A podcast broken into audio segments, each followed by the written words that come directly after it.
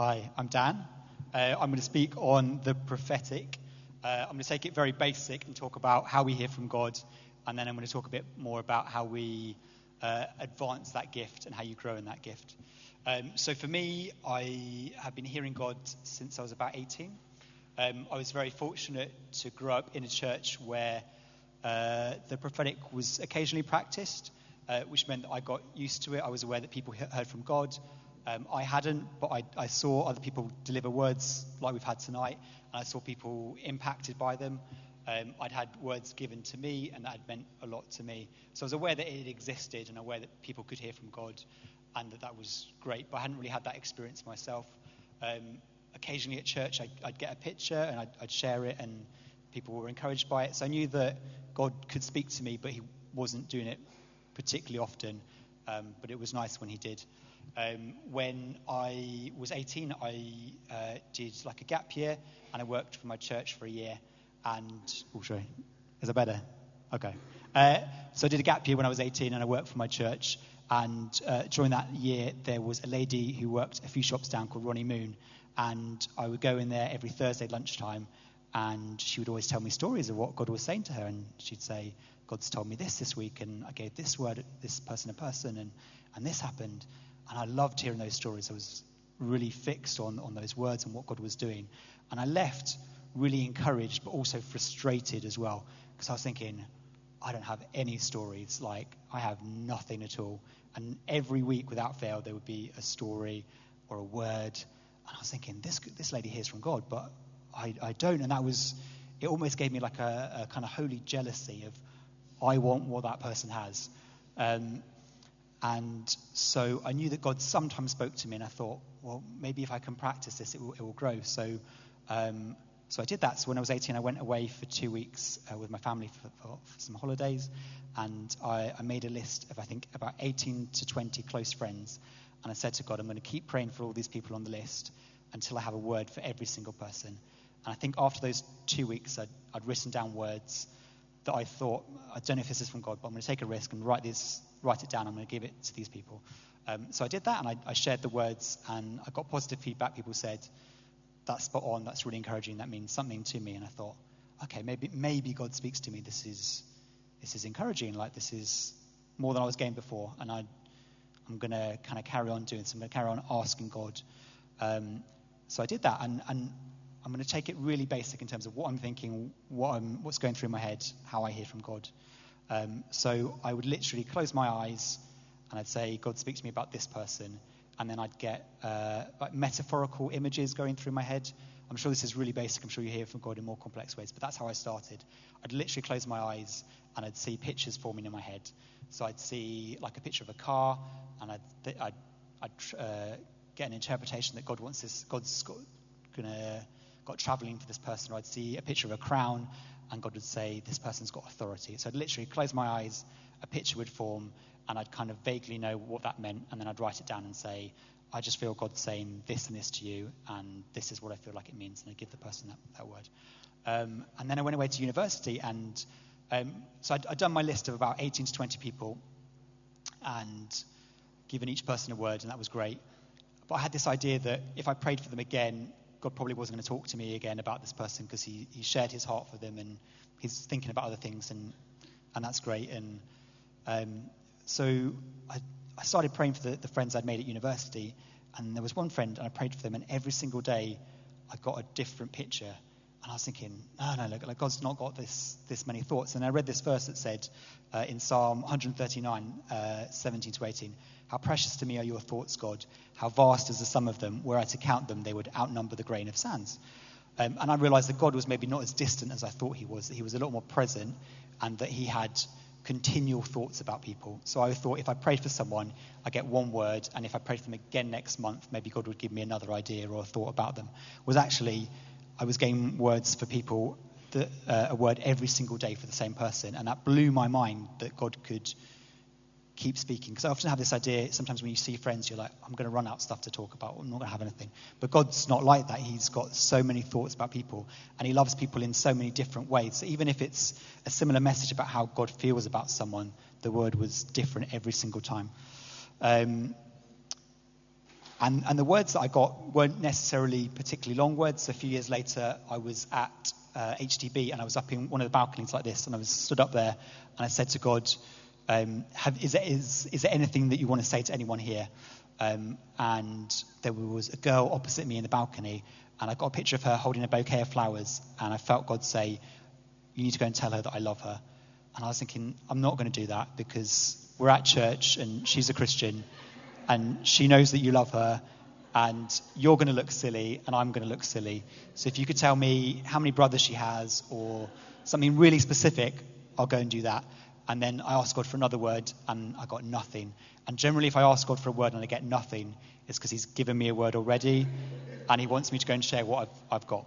Um, so I went up to her and said, This is going to sound a bit stupid, but God's given me a picture. I sometimes hear from God. I just felt like He loves you. And then she burst out crying. And she said, I've just come to church and I was about to give up on God. And I said to God, If you're real, you need to tell me that you love me. And again, that blew me away. Um, so, one thing I was going to say with the prophetic is you'll often get a word and you won't realize how significant it is until you've given that person the word. And so I've been hearing from God for maybe 15 ish years ish. And I, I never know how significant a word is until I've actually given it. And that's so one of the things I'm really going to focus on is risk.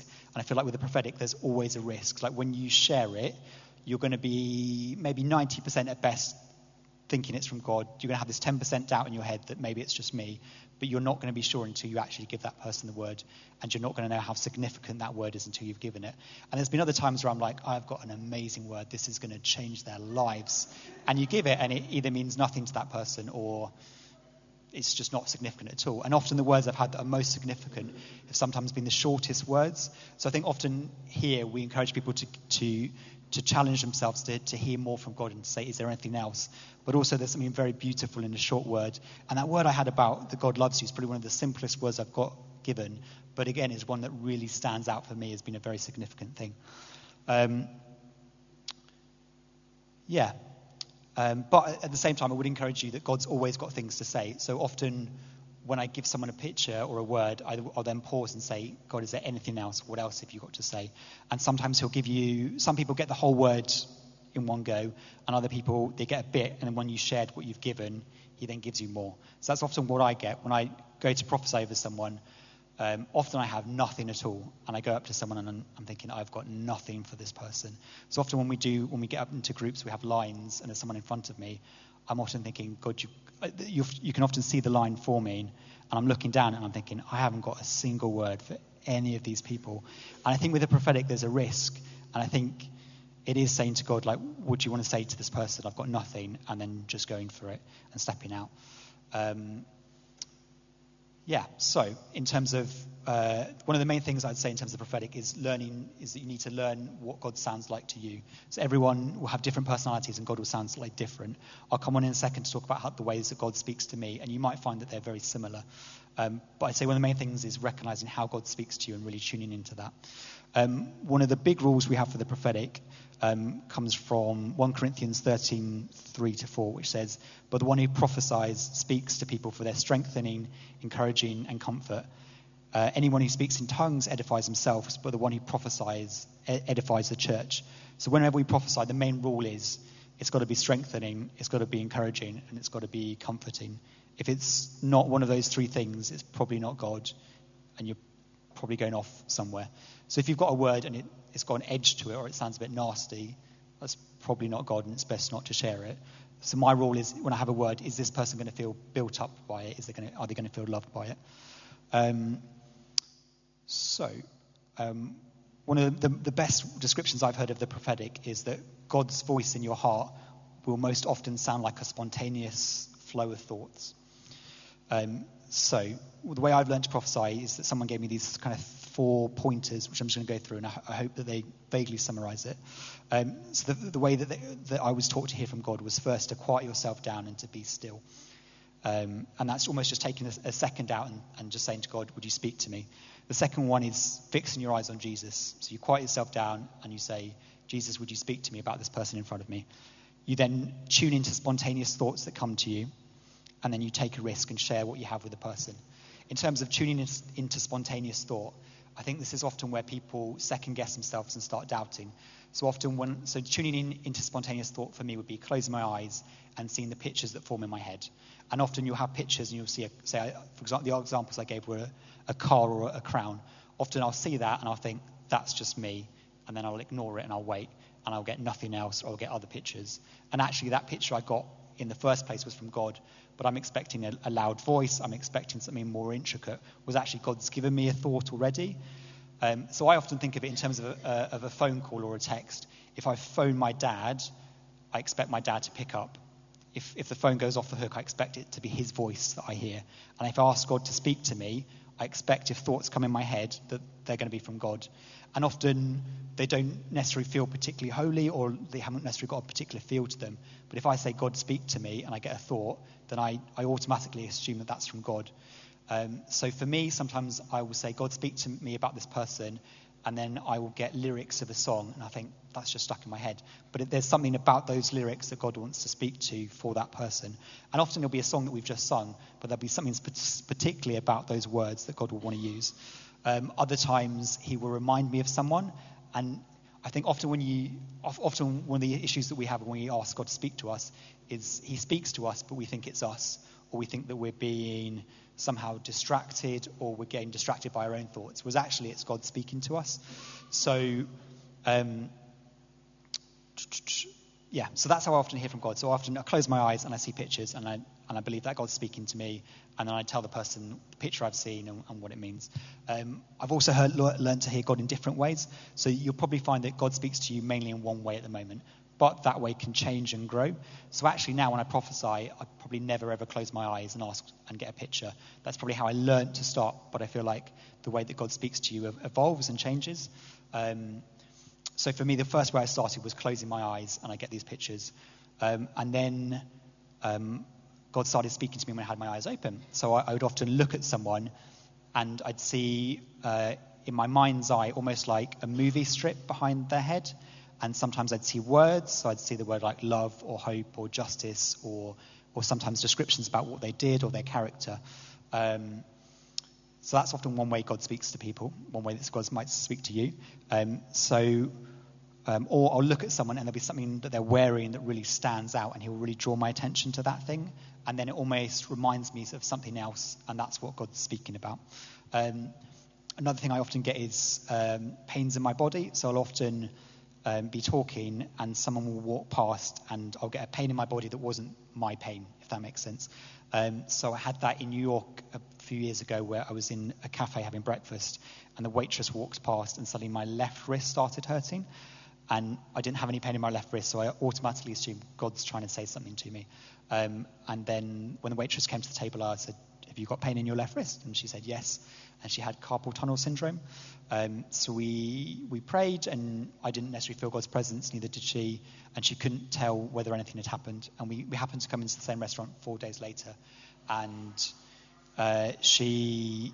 Uh, I think carpal tunnel syndrome is one of those things where you you feel it at the end of the day. And you have to do quite a lot of strenuous work. So it had been four days, and she had had no pain at all since. She'd done a lot of typing, a lot of washing up, and had no pain, and had been completely healed, which was amazing. But for me, that's one of the main ways I hear from God is often in prayer meetings at church when they say, "Is, any, is God wanting to say anything?" I will almost just be aware of my body and say, "God, is there any pain that you want to heal?" And then just feel kind of where where it hurts, and then and that can sometimes be vague. Sometimes we're like it's vaguely in my leg. Other times it's very specific, like it's it's the left knee. And then often what I've started doing now is asking God, how did that injury happen? So I, a few weeks ago at church, I had pain in my left knee. I then had an image of someone playing football, and I felt God saying, "There's someone here who's a guy who's got pain in the left knee, and it's a football injury." And, and again, someone came forward um, and got healed, which is amazing. So I'd, I'd, say that's another way, like really tune in to, to pains you feel in your body. Um, and again, often that's when I'm asking God. So I'll often be in a prayer meeting and say, God, speak to me. And then I'll get a pain in my body. And I'm thinking, that's not just me. God's going to do something. Um, how else do I hear from God? Um, so I find there's two main ways. So either God speaks to me directly or I ask him about someone. So often if God speaks to me directly, I'll be somewhere like this and I'll be looking around the room and I'm scanning for someone that stands out. And often there'll be something about the Holy Spirit that, that's on someone and they almost, they stand it's almost like there's a light on them and they stand out. Um, so one thing I've had often is what I call prophetic deja vu. So I'll look at someone and I'll think they're not that person, but they look so much like them that I almost have to double take that it's them. And often what I know about that person, so it, there'll be say someone I know who's uh, uh, I was in Bedford a few years ago, and there was a lady who was probably in her 60s or 70s, and she looked really familiar, to, really familiar to me, and she reminded me of someone I knew called Frankie. And I, so I, I looked at the lady and I thought, that's Frankie. And I looked again and I thought, no, it's not. But God wants to speak to me about that person with something I know that's true in Frankie's life. And automatically, my, the thoughts I had about Frankie were, she's just left her church and it's upset a lot of people, but God was really in that decision. And I felt that that's what God wanted me to go and share with that lady. And it was a, it was a strange image because Frankie was maybe in her early 20s and this lady was in her 70s. And I was thinking, well, she's probably not going to have changed church recently. She's probably not going to have made a controversial decision. She's probably not going to have upset people. But, but I took a risk and shared, and, and she had. She, this lady again started crying and said, I've just changed churches. I'm about to go and plant a church in India. And it's upset a lot of people in my family because I'm going to see my children, my grandchildren less. And I came to church tonight to say to God, um, if you're in this, I need you to know it's me. So that's another way I'd hear from God. And that's probably the most recent way I hear from God. So the way I've heard from God's definitely evolved. And what I'd encourage you is that the main way you hear from God now uh, might not be your main way in five years' time, and to be to be aware and open. So the first time I had prophetic deja vu was in Toronto about 10 years ago, and we were ministering to some people there. And there was a lady who we were praying for, and she just looked so familiar to someone I knew. And I just thought, I'm going to take a risk with this. Um, maybe it's God, maybe it's not, but I'm just going to see. Like the person I knew, and it was just really odd details. So the person that it reminded me of was very good at cooking, was very good at sewing, and uh, played a certain instrument. And I was like, do, these three things make sense? And they did. And I thought, okay, this isn't just me, this is God. So I think when you learn to hear God in a different way, it, it feels a bit, um, it makes you nervous because you're thinking, is this me or is this God? And the best way is to take a risk. So actually, if I'd share those words and they didn't make sense, I'd be like, okay, that is just me. And then I kind of move on. Um, the, the main question I ask when I prophesy and the one I find helpful is, God, how do you feel about this person? Particularly if I've got, if I've got nothing to share for this person, I'll say to God, how do you feel about this? Because I know that God is good and I know that God loves people. So I know that if I ask uh, got a very specific question like how many brothers have you got, what's their name, what's, what's their number, where do they live, it's probably unlikely I'm going to get those details. And, but if I ask him, how do you feel about this person, guaranteed he's going to tell me something about how he, he feels about them and how much he loves them. Um, one thing I'd say about interpreting pictures is don't make it too complex. So when I close my eyes and I get a picture, um, often I find is I'm, i try to over analyze it. I think, well, what do the wheels in the car mean, and what does the steering wheel mean, and is there a passenger? And actually, God's not really on that. He's not on those kind of details. Often, so what I do is I, I see a picture and I automatically think, what does that mean to me? Because God's speaking to that image for me because he knows I'm going to interpret it a certain way. If you get a picture of a car, you might interpret it a different way, and that's why I'll give it to you. But if he's given me a car, it's because he knows how I'm going to interpret that image. So don't, when God gives you an image, don't overcomplicate it. Look at it and think, what do I think this means? And generally, the first thing that comes in your head is the correct interpretation. So I think often when we've got into the prophetic groups, one of the main issues I've found is that so they, people will ask God for a word, they'll get a word, and then they'll sit on it for about five minutes because they don't think it's from God. But He's given you the word, and you know the interpretation. But if you overanalyze it, you're going to talk yourself out of it. So I find often if I've got a word, I need to share it quite quickly. Otherwise, I start doubting it, and I think maybe that's me, maybe I've got it wrong. Whereas, so now I just think, no, I've asked God for a word. He's spoken to me before in the past. So I'm going to trust that He's faithful and then share it. Um, the, the, the, first way I started hearing God is was writing down notes, and for me that's a really easy way. Often, if I'm bored in church, that's what I'll do. Rather than listening, I'll be saying, "God, what are you saying to people?" and then writing it down.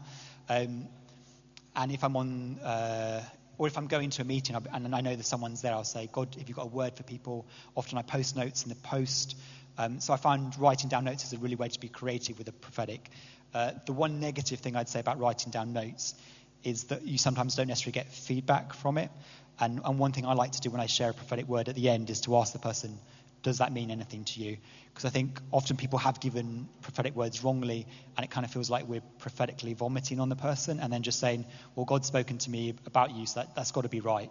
and and actually, we, we don't always get it right. We don't always hear from God correctly.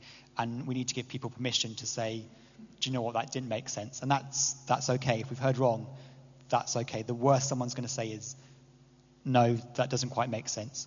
Often in Christian circles, they'll say, I'll put it on the shelf or something kind like that. But if you get it wrong, like that, that's okay.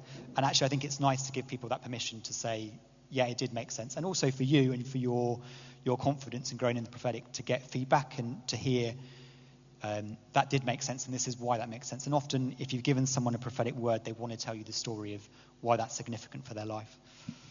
Um, the main thing I'd say in terms of growing in the prophetic is practice. The more you do it, um, to some extent, it's just the more confident you get. So I find every time I give someone a word, I've still got that doubt in the back of my head of, am I making this up? Is this just me? Is this going to mean anything to that person? but I still give prophetic words because I've got such a history with God where I've got so many stories stored up in my head of, no, God does speak to me, God is good, and God's going to do it again. Um, so I'd find the best way to go in the prophetic is to practice, and that's that's something we do here. That's something we encourage here. We have the basic and the advanced prophetic, and I'd really encourage if you're new to the prophetic, keep practicing. Come here and keep practicing and, and remember the times that you have heard from God. Remember the stories because they're going to be the things that, that keep encouraging you. Uh, um, so, I think one of the things that often discourages us about prophesying is we often look at people that are either up here at the front or, or famous Christian celebrities or people who minister, and we look at people like Shawn Bolz or Heidi Baker or Bill Johnson or Mark or people that we've heard give very prophetic words or see significant healings, and we think that is amazing, but I, I couldn't do that. Like that's for them. And when I used to hear Ronnie Moon share those stories, that's often what I think. I think that is amazing for her, but I, I'm I'm never going to see that, and that is amazing for that person. But but they're special, or they're anointed, or there's something different about them. Um, and what I realise is that there's not. They're they're all very normal people, and they're all very similar to us. Um, but there's a real danger that we look at people and we, we write ourselves off because we think they hear from God and I don't. And that's Heidi Baker and she always hears from God and that's Bill Johnson. And actually, we write ourselves off. Whereas for me, whenever I hear a testimony, um, the word testimony means to do again. I think the, the Hebrew means to do again. Um, so testimonies are very prophetic. So um, I've often been encouraged that when you hear a healing story, um, so say someone gets healed or, and they've got pain in their knee. Or for example, the story I told earlier, if, if you've got carpal tunnel syndrome and you're here tonight, testimony means to do again. So if God's healed someone of carpal tunnel and you've got carpal tunnel, you should be thinking, if he's healed, if God's healed someone before of that, then maybe he can hear me, heal me of that. So often when I hear an amazing testimony, I almost take that as my story and I think, well, if God's done it for that person, why, why can't he do it for me? And um, and that's really encouraged me. So rather than hearing testimonies as I've done this and you haven't, it's more I've done this and now it's your turn. Um, and yeah, I, I, find that often when we have testimony time, you will almost see the same people coming up often again and again, and they'll share stories, and and it's amazing. But you're thinking, I've not seen that, and that's not me. And they almost sound arrogant because it happens so often, and you're thinking, why does that always happen, and why does it never happen to me? Um, when I, um, I did a ministry course in Toronto at the Toronto Airport Church, and um, while I was there, there was a guy called Christian who um, was Dutch. He was very Dutch. He had a cravat and spiky hair, and he was very eccentric and uh, very enthusiastic, and that really annoyed me. I think as an English person, like you'd um, he'd have, we had like journals and you had to co- decorate your journal and do a painting. And you'd be like, Christian, that's really good. And he'd be like, it's awesome. It's amazing. I love my journal. And I was like, it's not that good. It's, it's okay. Um, and anyway, he would share stories all the time of stuff that he'd seen God do. And he, he'd had gold dust appear on his hands and he'd seen healings and he heard from God regularly. And I was just thinking, you're making this up. Like, like he had so many stories, and I was thinking, I just want to, I want to get to know you as a person. I'm, I'm sick of hearing these stories.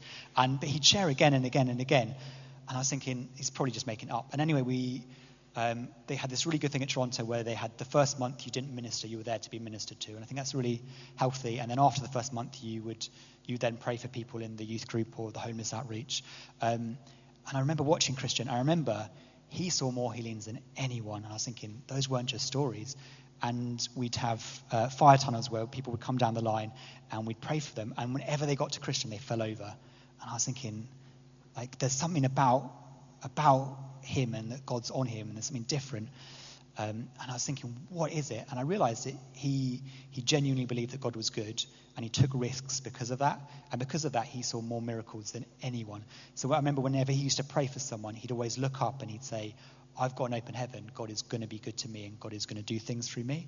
And I was thinking, oh, that sounded so arrogant. But then I realized actually he's got and when he was like, my painting's awesome, I was thinking, he's arrogant. But then I was actually, he's got a really healthy perspective of who he is. He knows he's loved by God. He knows he's awesome. He knows what God thinks of him. He knows God's good. And he knows because of that, God's going to use him. So actually, I found that he wasn't arrogant. He just had a, a heavenly perspective of who he was and how God was going to use him. So I found meeting Christian very challenging because it made me realize maybe God wants to do more through me. And maybe if I believe God was as good as Christian believed God was, that, that I'd see that. Um, and and that's what happened. I um, I went back. So I went to. So I got all those pictures, wrote them all down for the list of the 20. I went to university and I, I, I think I worked out that I got about three words every day for about three years. And like God was just speaking and I, I was just loving it. Like I was just enjoying it so much, having God speak to me and, and sharing words. Um, I then went off to Toronto and, and saw God do another, you know, awesome stuff. Um, I then came back to Sheffield and did a two-year master's. Um, and while I was there, I was friends with a guy called Ben and Luke, and they, I don't know if you remember the Florida outpouring with Todd Bentley, they went to that, and I really regret not going because they came back with amazing stories. Um, they went to a restaurant, and Ben just started feeling God's presence, and then he, people would come in front of him, and he'd grab their hand, and he would just, almost like a movie, see things about their life, and he'd prophesy what jobs they did, what God was about to do. And I loved being around Ben and Luke because they, they saw miracles, they saw healings, they saw um, kind of supernatural stuff. And I was thinking, these guys are awesome. I'm going to hang out with them and I'm going to see stuff. And I did. And then I went back to London and Ben and Luke stayed in Sheffield. And I thought, oh, like nothing is going to happen in London because Ben and Luke aren't here. And, and it, for me, it was really frustrating. And then God said to me, stuff's going to happen in London, Dan, because you're here. And, and similar to the, the, meeting Christian, it really changed my perspective of who I was and, and, and not looking people on the stage and saying, well, they're going to see stuff. God was saying, actually, I want to do stuff through you. Um, so I did. And then I started stepping out and um, what did I see? So I saw uh, one of the first miracles I saw was uh, a lady walking down my road who had crutches on. And um, I was very nervous, but I went up to her and said, can I pray for you? You've got crutches. What happened? And she explained that she had pain in her leg and explained, you know, from a naught to a 10 where that pain was. Um, and then I prayed, and then the pain went, and she didn't need a crutch, and she started walking and kind of jogging, and it's like, I don't get what's happened, but the pain's gone. And I think I was more surprised that she got healed than she was. And I needed more convincing. I was like, Are you sure? Are you sure? And she did. And um, and that was amazing. That was one of the first times I stepped out. I didn't know what was going to happen, but I knew that God was saying He was with me. And I was thinking, well, if you've done it for other people, you know, maybe I'm gonna, maybe I'll have a try. Um, another one of the first miracles I saw was uh, for, well, yeah, I, I, just bought Bill Johnson's book, When Heaven Invades Earth, which is an amazing book, and um, I was about to start reading it, and I sat next to someone I knew on the train, so I didn't start it, and then I bumped into uh, a homeless guy stopped me in Liverpool Street, and I, I love Liverpool Street because I can show you the exact place it happened, and for me that's a real, like a marker of God did something and, and He's real and, and He's using me. Um, and this guy came up and he had, um, I put some money in his hands, and I noticed they were really raw and they had like scabs on them, and I said, "Can I pray? F- can I pray for you?" And in my, in my mind I was thinking, oh, I've not read the book, like I don't know, I don't know what to do. But I was also thinking, like, there, there can't be any secrets really. Like the like it, you just pray for them and either God heals them or he doesn't. So I was like, well, I'm just going to have a go. And ironically, I think that is healing. You, you just pray for them. There's no secret formulas. There's, you just pray. Um, so I prayed for him and he started looking at me and he, he just looked really puzzled. And then he started scratching his hand and he was like, what did you do? And I was like, oh, you know, when you're thinking, is this going to go bad or, or well? And, and he was like, all the pain's gone. I don't go, don't get what you did. So I was like, uh, Jesus loves you. And he was like, yeah, I know, the pain's gone. And then he just ran off and he was like, I haven't washed my hands for two weeks. I'm going to wash my hands. And he just ran off and again, I was more surprised that he got healed than he was. He was, I was more baffled. I was like, really? Like, sh- does this work? And and he did. And so, so after God spoke to me about you don't need Ben and Luke, I, I you know, I love you and I here. I was, I, I, just stepped out and I started seeing things like that. Um, uh, occasionally on, on the tube, I'd look around and I'd say to God, can you speak to me about someone on the tube? And uh, it was when I lived in Southfields, and he gave me a word for a lady, and I can't remember exactly what it was, but it was something. It was something that she just had her heart broken, and there was a particular image, and um, and it was something about God healing her, and particularly about how she was feeling at that moment, and something significant that happened to her. And I remember making a deal with God because I, I was asking God for a word, but then when I got one, I was instantly regretting it because I was thinking, now I have to go and share this word with people. So I was making a deal with God of, okay, if she if she gets off at the same stop as me, then I'll share it. But if she doesn't, then then I won't. And I was kind of praying that she didn't get off at Southfields, um, but she did. And and I went up and was like, uh, you know, I, I, sometimes hear from God. I just got this image. Does this mean anything to you? And um, I've often got very odd reactions when I've when I've shared words and. Um, and she was overwhelmed. She said, "I don't know how you how you know that about me, but that's exactly what I wrote, what I've written in my in my diary or my journal last night.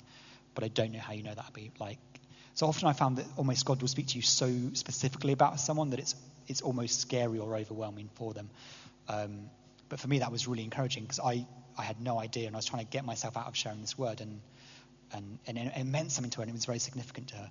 Um, I have also um, done a bit of, of, treasure hunting. I don't know if you've heard of that. So that's where, um, to me, that's the easiest way of um, stepping out in the prophetic. So uh, what we do, what I do there is I, um, I make a, a, treasure map, and I, I almost do like a, a, chart or a tally, and I say, God, would you give me the name of a person?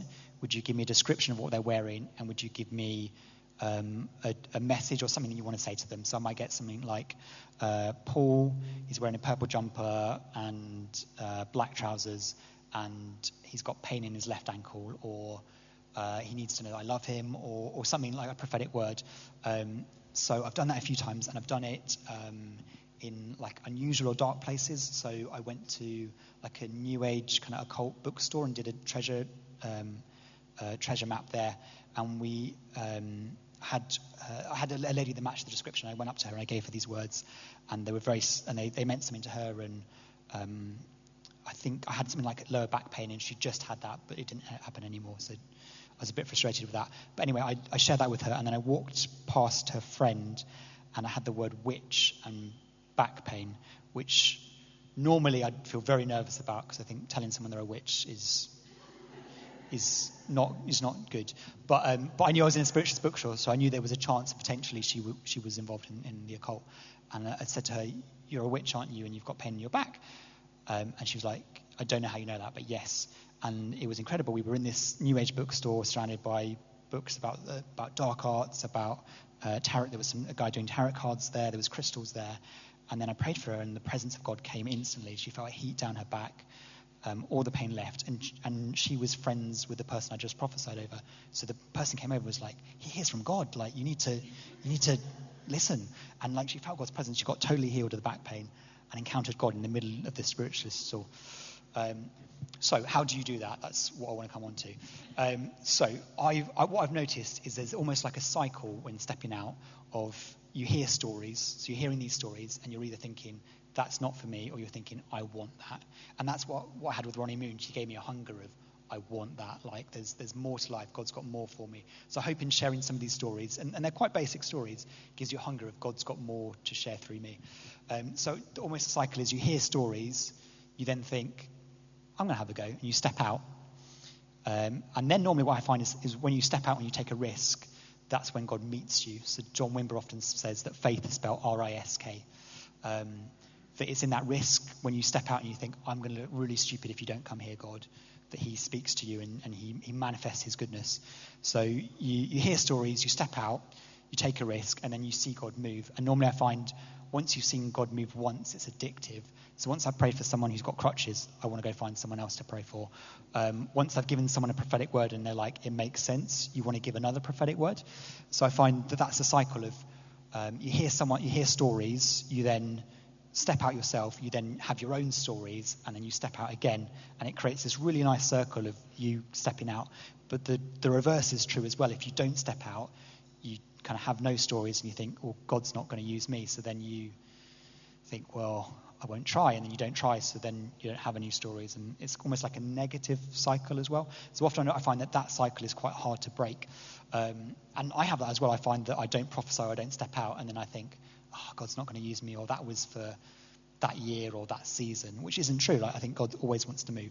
So what I find is if if I haven't seen God do anything, then I encourage myself by other people's stories. So I watch uh, YouTube videos and I read books, and I think oh wow, that's possible. And if it's possible for them, it's possible for me. Um, so I really enjoyed watching. I don't know if you've seen it, the, the the films, The Finger of God. There's a trilogy, three films, and I find each time I watch one of those films, I see someone, um, like for example, being prayed for by, by, crutches, and I think, oh wow, like God can do that. Or I saw someone um, being prayed for who had depression, and they started laughing and smiling, and I was like, oh, I didn't realize that God could heal emotional issues and and mental health issues, that's amazing. Like, and then I prayed for someone who had um, bipolar, and I put my hand on his chest, and he said he felt like this darkness leaving him, and then from that moment on, he had no more sadness and no more up and down. So I find hearing stories is amazing because you think, well, if God's done that for someone else, then maybe He can do that for me. Um, so I wanted to share with you some books which I find really encouraging. Um, first one is uh, Do What Jesus Did by Robby Dawkins. Uh, the next one is The Ultimate Treasure Hunt by Kevin Dim, Dedmon. I don't know how you say his name. Um, he talks a lot about treasure hunting, and that's really encouraging. So I love reading books, but my favorite kind of books are ones with stories in it, because I think if God's done that for someone before, he can do it again. Uh, Jesus Culture by Banning Liebsteiger, I think. That's amazing. That has lots of stories in it. Uh, God's Generals. That's quite an old book, but it's amazing, and it talks a lot about Smith Wigglesworth. Um, uh, William Seymour, Kathryn Kuhlman, and the stories in there are incredible. That's also encouraging. This is probably my favorite of all one. This is called Supernatural by a guy called Tyler Johnson. And what I like about him is he's not famous, he's not well known, and he's an ordinary person. And he basically, most of his stories are from Walmart, so our version of Sainsbury's or Tesco's. And he will just share story after story of him going into Walmart. And all of his stories are amazing, but some are some aren't that significant. Some are, I gave a word and, and it, the person was grateful. And then you have others where there was one where he prayed for some, someone had a tattoo and he had like a prophetic word about it and then they turned out to be a witch and then they got healed and then their daughter got healed and then they got them on the, they gave them the mic and then five people came forward and they got healed. So some of his stories, you're just like, oh, that's okay. And then the next one, you're like, that is amazing. And the next one's okay. And then the next one's amazing. And what I loved about that is that's kind of what the prophetic is. You don't know how significant it's going to be until you take a risk, and and some of them aren't that amazing. But it, he just literally just shares the stories he's seen, um, and that's really encouraging. Um, I'm going to read off a bit of a long list, so bear with me. But this is what I watch on YouTube. Um, so if I haven't seen God do something, I watch these videos and I think, oh, he's still doing stuff and he's he's still amazing. Um, I'll leave this here. So if you don't, if you want to write these down later, then just take a photo. Um, so there's one called Bay of the Holy. If you write this into YouTube, this is literally the videos you'll get up. So it's called Bay of the Holy Spirit Revival, Episode Five. Uh, it's a revival that happened a few years ago, and it's just basically loads of people coming up on stage and being healed, and it's amazing. Um, the next one is Bill Johnson being aware of his presence. Uh, another one, Bill Johnson, heal the sick, cast out devils, cleanse the leper. Uh, Bill Johnson, life of miracles. Uh, another one called Bill Johnson, you already have an open heaven. Those last four are more theological ones about stepping out, but they're very good. Um, and then I'm a big fan of Todd White, who steps out a lot. So one of the main ways I learned to step out was watching YouTube videos and seeing other people step out and thinking, I'm going to do that. So one of the reasons I started going to occult and quite dark places is because I watched videos of other people doing that, and I thought, oh, I didn't realize that God would do stuff in dark places. Um, so there's one called uh, God and Rental Cars with Todd White, where he goes to pick up a rental car and he gets a word of knowledge for someone and they get healed, and then the next person gets healed. Uh, there's one called, it's, it's, a bit cheesy, but it's called the God Squad Part 1 and the God Squad Part 2. Um, and they're just praying for people on the street. And I watched and I thought, wow, if you can do that through them, you can do it through me. Um, there's one called Healing Revival Breakout at Disneyland. That is incredible. So, two students from Bethel go, and they basically pray for about eight teenagers. Almost all of them feel God's presence. uh, I think most of them give their life to Jesus, and most of them, about two or three of them, get significantly healed. They also teach the, the people that have just got healed and saved how to pray for other people. So if I haven't seen God do something, then I think He's doing something somewhere out there. Let me find it and let me watch it and let me learn from it. So um, I'd really encourage you to watch those videos. I read them very fast, and there's more here, so do come up and take a photo or whatever. Um, the other thing I'd say is go out with a friend when you do this kind of stuff. Um, not because it's scary or dangerous, but because it's more fun having a friend with you. I find also if you're by yourself, you will talk yourself out of most things. So you'll say, ah, I'll pray for the next person, I'll pray for the next person.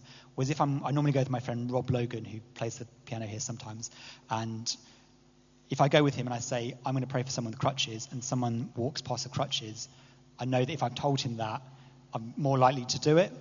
Um, also, it's fun if you're there with a friend, you have someone to celebrate with and be like, Did you see that happen? That's amazing. Um, also, friends hold you to account and they see the best in you and call it out. So often, I've been with Rob and we'll be talking to someone and he'll say to them, Dan's really prophetic. He's going to give you a prophetic word. And I'm thinking, oh, no, no, no, no, that's not how this works. And I've, I've got nothing for that. But he, he knows who I am and he, he knows my character and he knows who God's called that to be. Um, and then I'll be like, I've got nothing, but then God will speak and, and He'll give something. So I find going with friends really encouraging because they'll they'll call you out to be who you are. So if you said you're going to pray for the sick and someone walks past, they'll say, All right, let's let's do it, and that's really encouraging. Um, my friend Mikey, who's not a Christian, he, he knows a lot of the stories I've told him. And I was with someone once, and they had back pain, and he said, Dan's going to pray for you because he sees healings, and, and you'll get healed. And I was thinking, I have no faith right now for this person to get healed. You don't even believe in God and you've got more faith than, than I do. And he, he set me up. So then I kind of had to pray for this person. And she had one leg shorter than the other. Um, and we prayed, and her leg grew out, and she felt it grow out. And, um, and then all the pain in her back went, and she got healed. And I was thinking, that isn't going to happen. But, but Mikey had more faith than I did because he'd been around me enough to know that, that God's real and God exists and God does stuff. So often going with a friend is, is good. So yeah, and I would also say surround yourself with people that are stepping out more than you. And, and whenever you hear their stories, think, ask questions, think what was going through your head, and how can God do that through me? Um, I'm running out of time, so I'm going to whiz through the next points. Um, so I find often I'm just going to talk about things that either I believe or lies that we hear. So I'd say often before I'm going to step out, the main thing I'm thinking is God is good and He's going to come through if I can hold on to that, then I'm more likely to take a risk and I'm more likely to see God do something. Um, so I generally, things before I take a risk, I'm thinking God's good. He's gonna He's gonna do something because He's good. It's not about me. I also think God loves people so much that He wants to bless them. So often I've gone to places and particularly the occult places, and someone's got healed, and they're like, I don't believe in God, but I've just got healed, but I don't believe in God. And, I'm like, man, God loves that person enough that he's willing to heal them or bless them, even if there's no acknowledgement that, that he's the one that's done that. So often remember that God, almost God wants to encounter people more than we want him to, like he's waiting for us. Um, I also remember this quote that says, God gives us opportunities, not obligations. So actually, when I go out to see something, I'm not thinking I have to, God's going to be angry if I don't. I'm thinking, actually, this could be fun. And actually, when I think about stepping out and taking risks, it's scary, but then it's fun. And I think, God, I'm going to do this because it's fun. Not because I have to, not because God's going to be angry, but because I'm going to have some fun. Seeing people healed is fun. Having people encounter God or hear God speak to them is fun. So God doesn't give us opportunities. Uh, sorry, God gives us opportunities, not obligations. And also, I think often, um, say for example, that lady on the tube. I think if I hadn't given her that word, Someone else would have. God would have used someone else. And actually, the, the main, if I didn't give that word, I would be the one that loses out, not her. So I remember there was a story with Heidi Baker. So she um, is a missionary in Mozambique. And I remember her, she told a story about where she had a conversation with God and she said, um, you know, so thank you so much for calling me into this work. And God said, I didn't call you. You were the third person I asked. And the first two said no. And I think for her, that was a really humbling moment. And that's why I often think like it's not about me and there's no pressure on me. And actually, if I don't step out, someone else will. So I remember going once, we did a treasure hunt, me and Rob, in this spiritualist bookstore. And Rob had on his list um, a lady with blonde hair and a red jacket with pain in her back. And this lady walks in and she's got blonde hair and she's got a red jacket. And I was like, Rob, like, that's, that is her. And he's like, no, no, no, no, no, it's not. It's definitely not. And I was like, look at your list, look at that lady, that's definitely her. And one of the things I say that's really good about treasure hunts is it takes the pressure off. So actually, you're not looking and saying, who, God, who do you want me to speak to? You're looking for a blonde lady with a red coat. So it's almost kind of, it's fun because it doesn't, it doesn't feel scary. And then when you find her, you know exactly what you're going to say. You're not saying like, so often if I'm in a meeting and someone says, can you give me a word? I'm thinking, I've got nothing and you're a bit nervous. But if you do a treasure hunt, you kind of, you know what you're going to say already. And then you're not looking for who God highlights. You're looking for the person he's highlighted already. So anyway, this, this lady walks in and he's like, that's not her. And he's like, I'm like, okay, well, if you don't pray for her, I'm going to, because I, I, I, know that she's going to get healed because she's on your list. So I kind of stole Rob's word and took it as my own. And I said, um, God spoke to my friend, and he says that you got, God said you got pain in your back. And she did, and she got healed. And I was thinking for Rob, I was like, yes. But I was thinking, actually, that, that, was, that was Rob's word. And, but God was going to heal her anyway, but it was just about whether Rob did it or I did it. And I was like, well, I want to see that, so I'm going to, I'm going to do that. Um, so yeah, often I've, I've, done that in meetings that I'll, I'll, ask my friend, what's God saying? And if they don't share it, then I will, because I'm like, amazing. God's spoken, and he, and he wants to use that, and he wants to share that. Um, yeah, another thought is if they don't become a Christian, then I failed. So often I see when I give prophetic, so I give prophetic words often to Christians, but I do it often on the street as well. And um, I see it as planting the seed. So I, I trust that God waters that. So I, all I know is that God's given me a word, and it's just my uh, my pleasure to share that. Actually, what they do with the word or what God does is, is up to them. Um, another thing I often think is maybe I'm not righteous enough. Um, and Rob's often said that. So I'll meet up and he's like, I'm just not feeling it today. I'm not righteous. I'm not holy enough, which I think is a really dumb lie and a really Christian lie that we often believe. But the fact is, it's not about your righteousness or holiness. It's about God's. And we're relying on that, not ourselves. So even if you're not feeling particularly holy or spiritual, you're not relying on your spirituality, you're not relying on your holiness, you're relying on God. So almost just don't allow that thought to come into your head. Um, one lie that I often have is nothing's going to happen, or you haven't seen anything happen for a while, so nothing's going to happen. So I remember I went to, uh, similar to the occult, I went to a, a thing called a spiritualist church, which is, a, which is a bit weird, and it's where people kind of get words for like from, from dead relatives about people, and it's, it's all a bit weird. But they have one called an open circle, which meant that, that anyone could go and share words. And I basically read that and thought, cool, that's an open invitation for me to come and prophesy over people. Um, and I remember going there thinking, I haven't seen God do anything for about six months to a year. Like nothing's going to happen. Like I've nothing's going to happen. Like God's not going to come through. And I remember being like, no, because I'm not trusting myself or my history. I'm trusting that God's good and He's going to do something. So I went being like, okay, God, I'm trusting you're good. And I remember we, I went and me and my friend, we shared a few words and um, we said, oh, can we pray for you? And the, the leader kind of shut us down a bit. And I was thinking, oh, like nothing happened. And they had like these tarot cards things and they asked if we would have a go. And I was like, oh, no, no, no, I don't really want to do that. And the leader was like, well, why are you here then? And I was thinking, oh, no. So, so nothing had really, we shared a few words, but no one had really responded. So I was thinking, oh, I told you, God, nothing's, nothing's going to happen. And then at the end, I was looking at the floor and I saw a line of people in front of me and I was thinking, oh, it's the leader. She's going to tell me off. And then it was about four or five, maybe six people that had, resonated with the words for healing that we'd given. And each one of them got healed. I think I've had a few times where every single person I prayed for got healed. And like they felt God's presence in a dramatic way. So often I pray for someone and they're like, oh, I feel a bit, a bit hot. Like their hands, they were like, it's on fire. Like I feel an overwhelming sense of peace. And I was like, oh, I was expecting nothing to happen, but but everyone got healed because God's good. Like I doesn't, it didn't matter that I hadn't seen anything for a while because it wasn't about me; it was about God and God's goodness. Um, I've jumped around a bit all over the place. Oh, also, you'll often feel like I don't feel Him. So sometimes I feel really um, full, of, full of His presence and really confident, and other times I won't. And that doesn't necessarily relate to how many miracles I see or what God says to me. So even if you don't feel Him, He's still good. He's still there. Uh, so I've kind of jumped around a lot with the stories. The, the, main way I've learned is to step out is to take safe steps in places I feel comfortable. So before I did a treasure hunt in a spiritualist uh, shop or in Trafalgar Square, I did it in a church. And I got a list and I thought, okay, let's see if this works. Let's see if God speaks to me. And I did it in a church and then I did it here. And then I did it on the street, and then I did it in a cold place. So I took very baby steps where I took a risk but in a safe space, and I'd really encourage you to do that. So whenever I've taken a risk on the streets, I've practiced in the church before. So um, when God speaks to you, get confident here that you hear from God, and then take a risk outside. I'm not saying you've never heard from God, go straight out to the streets. Take risks in safe spaces, and actually, churches are very safe spaces to practice the prophetic. Um, some things I'd say in terms of to be careful not to do. Um, so when you give words, don't be weird. That's the main lesson I've learned.